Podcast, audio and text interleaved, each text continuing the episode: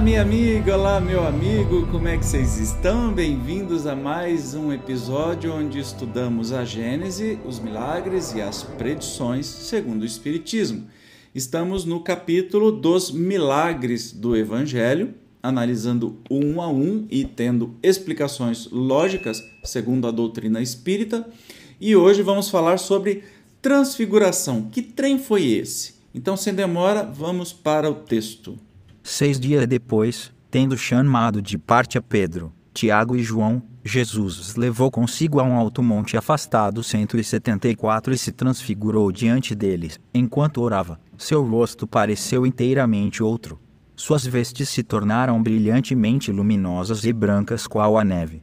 Como pisoeiro na terra que possa fazer alguma tão alva, eles viram aparecer Elias e Moisés a entreter palestra com Jesus. Então, disse Pedro a Jesus: Mestre, estamos bem aqui. Façamos três tendas, uma para ti, outra para Moisés, outra para Elias. É que ele não sabia o que dizia, tão espantado estava. Ao mesmo tempo, apareceu uma nuvem que os cobriu, e, dessa nuvem, uma voz partiu, fazendo ouvir estas palavras: Este é meu filho bem amado, escutai-o. Logo, olhando para todos os lados, a ninguém mais viram, senão a Jesus, que ficara sós com eles. Quando desciam do monte, ordenou-lhes ele que a ninguém falassem do que tinham visto, até que o filho do homem ressuscitasse dentre os mortos. E eles conservaram em segredo o fato, inquirindo uns dos outros o que teria ele querido dizer com estas palavras, até que o filho do homem tenha ressuscitado dentre os mortos. Isso está em Marcos. Bom, é uma coletânea de fenômenos espíritas. A transfiguração, ou seja,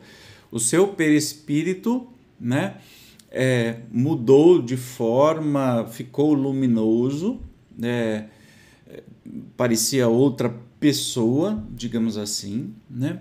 Temos aí a materialização de espíritos como Elias e Moisés, ou é materialização, ou quem estava vendo eram médiums videntes, não é? Não tem como a gente saber.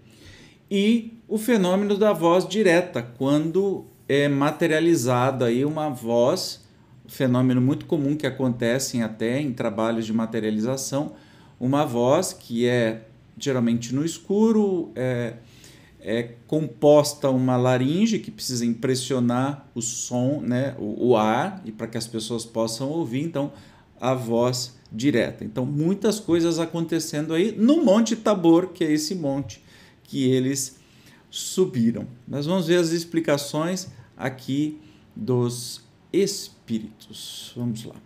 É ainda nas propriedades do fluido perispirítico que se encontra a explicação deste fenômeno. A transfiguração, explicada no capítulo X e V, item 39, é um fato muito comum que, em virtude da irradiação fluídica, pode modificar a aparência de um indivíduo, mas a pureza do perispírito de Jesus permitiu que seu espírito lhe desse excepcional fulgor quanto à aparição de Moisés e Elias cabe inteiramente no hall de todos os fenômenos do mesmo gênero capítulo X e V, itens 35 e seguintes. É tudo deste livro, né? Você pode acessar. De todas as faculdades que Jesus revelou, nenhuma se pode apontar estranha às condições da humanidade e que se não encontre comumente nos homens, porque estão todas na ordem da natureza. Pela superioridade, porém, da sua essência moral e das suas qualidades fluídicas, aquelas faculdades atingiam nele proporções muito acima das que são vulgares. Posto de lado que seu envoltório carnal, ele nos patenteava o estado dos puros espíritos. Então, o que, que um puro espírito consegue fazer? Manipular toda a matéria do jeito que ele bem entender. Ele sabe fazer isso, simplesmente assim por todo o tempo que viveu, por todas as suas vidas, ele foi aprendendo, por isso que ele curava, por isso que ele fazia outras coisas. Com o Espiritismo é assim, a gente consegue entender as coisas com facilidade, sem misticismo nenhum. No próximo episódio, vamos falar sobre a tempestade aplacada. Eu te espero, como sempre. Até lá. Tchau.